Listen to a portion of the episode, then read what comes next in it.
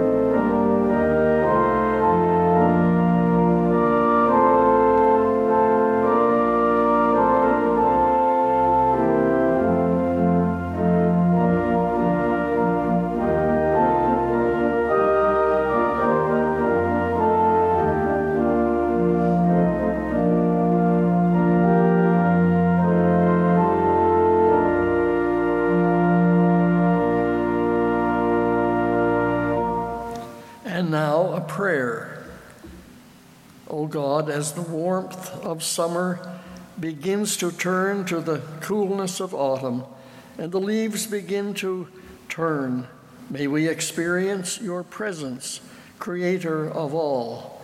And as the planting of spring turns to the abundance of the harvest, our hearts turn in gratitude to you.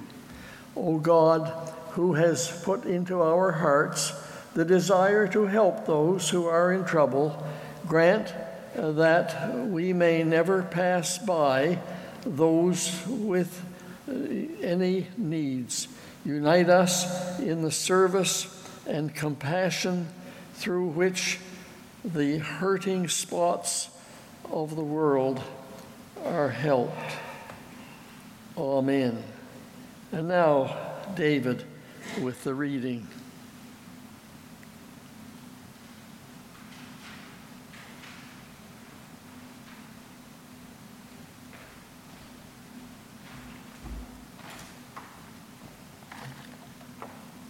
Good morning. Today's passage is Matthew 18, verses 15 to 20, and I'm reading from the NIV version. If your brother or sister sins, go and point out their fault just between the two of you. If they listen to you, you have won them over. But if they will not listen, take one or two others along, so that every matter may be established by the testimony of two or three witnesses. If they still refuse to listen, tell it to the church.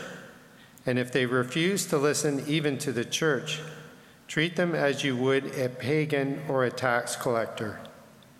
Truly, I tell you, whatever you bind on earth will be bound in heaven, and whatever you loose on earth will be loosed in heaven. Again, truly I tell you that if two of you on earth agree about anything they ask for, it will be done for them by my Father in heaven. For where two or three gather in my name, there I am with them. The word of the Lord.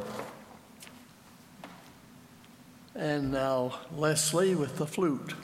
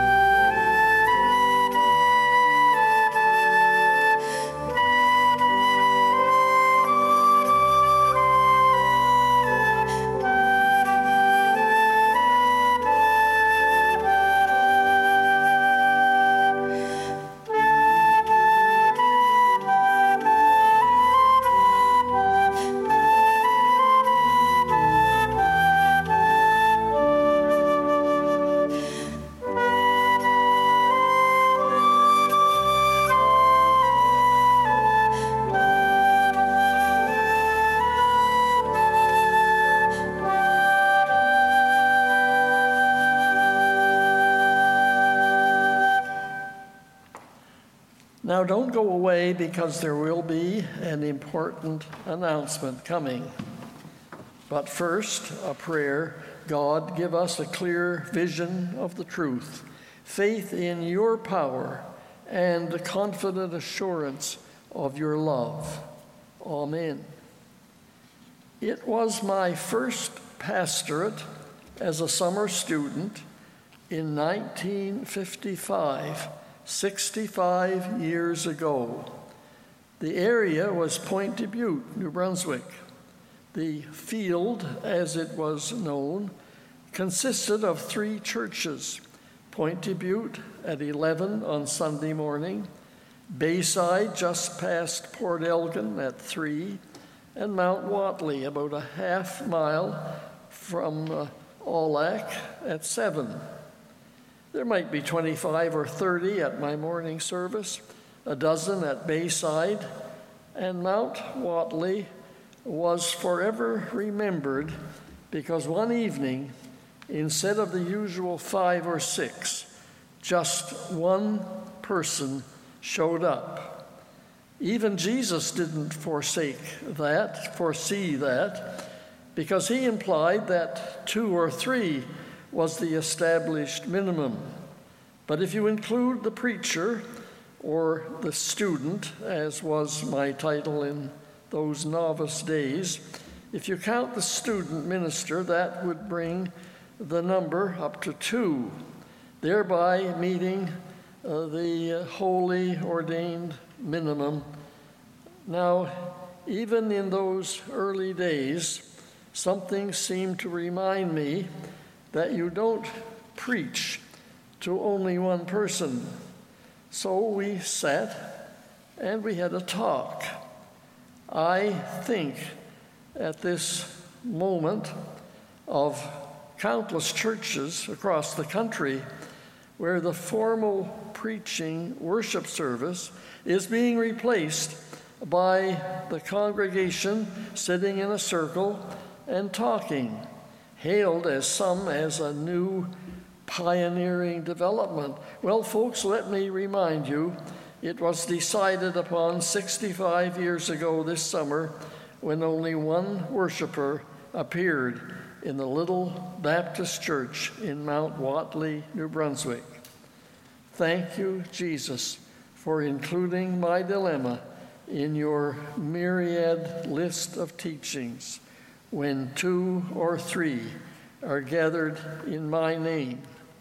I uh, have breakfast uh, every Tuesday morning with some clergy friends, and invariably the conversation will develop into memories of those halcyon post war days when churches would be packed and the attendees would sing lustily and with good courage, and the preacher, looking out at a sea of devout faces, would deliver inspired words, a rhetorical Roman candle in both hands, and you couldn't see him for sparks.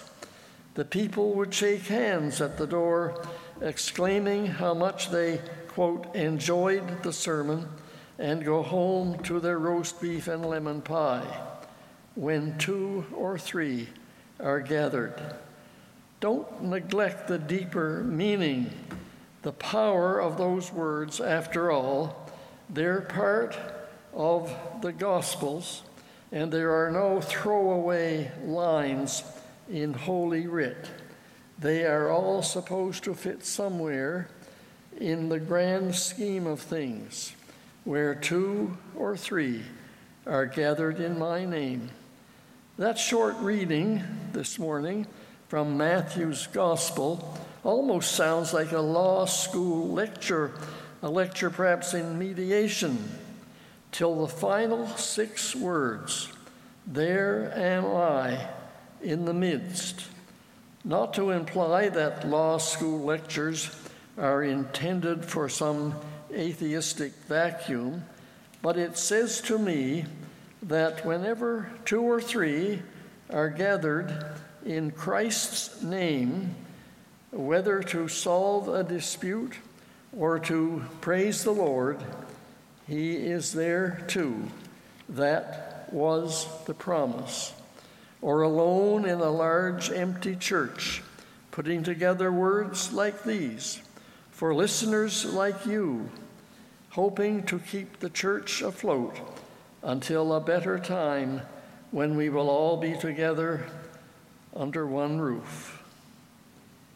And that brings me to the announcement that I was asked to make uh, this evening. It's evening now. You will be hearing this likely in the, morning of Sunday. But the announcement that I've been asked to give, here it is that services here in St. Andrews will resume on September the 20th at 11 in the morning and will be conducted by Susan Brazier, a candidate for one year contract at St. Andrews, followed by a congregational meeting. And re- the mention of congregational meeting uh, likely will mean uh, some kind of a, a vote in this season of elections. So remember that for Sunday, the 20th of September. And now we will conclude with the Lord's Prayer. And as usual, when we say the words that Jesus taught, I usually say, uh, including all of our needs, all of our desires, all of our burdens, and even our thanksgivings. Remember all of these as I lead you in the words of the Lord's Prayer. Our Father, who art in heaven, hallowed be thy name. Thy kingdom come, thy will be done on earth as it is in heaven. Give us this day our daily bread, and forgive us our debts as we forgive our debtors. And lead us not into temptation, but deliver us from evil. For thine is the kingdom, and the power, and the glory forever. Amen. And now, we'll conclude with some more music.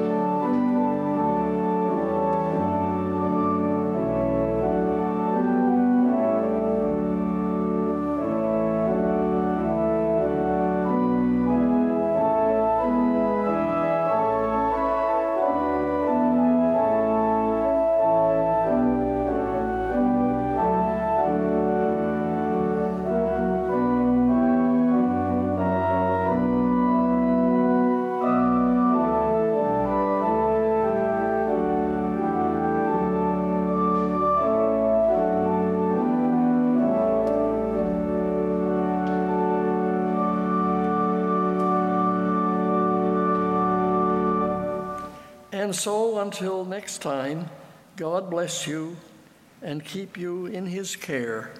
Amen.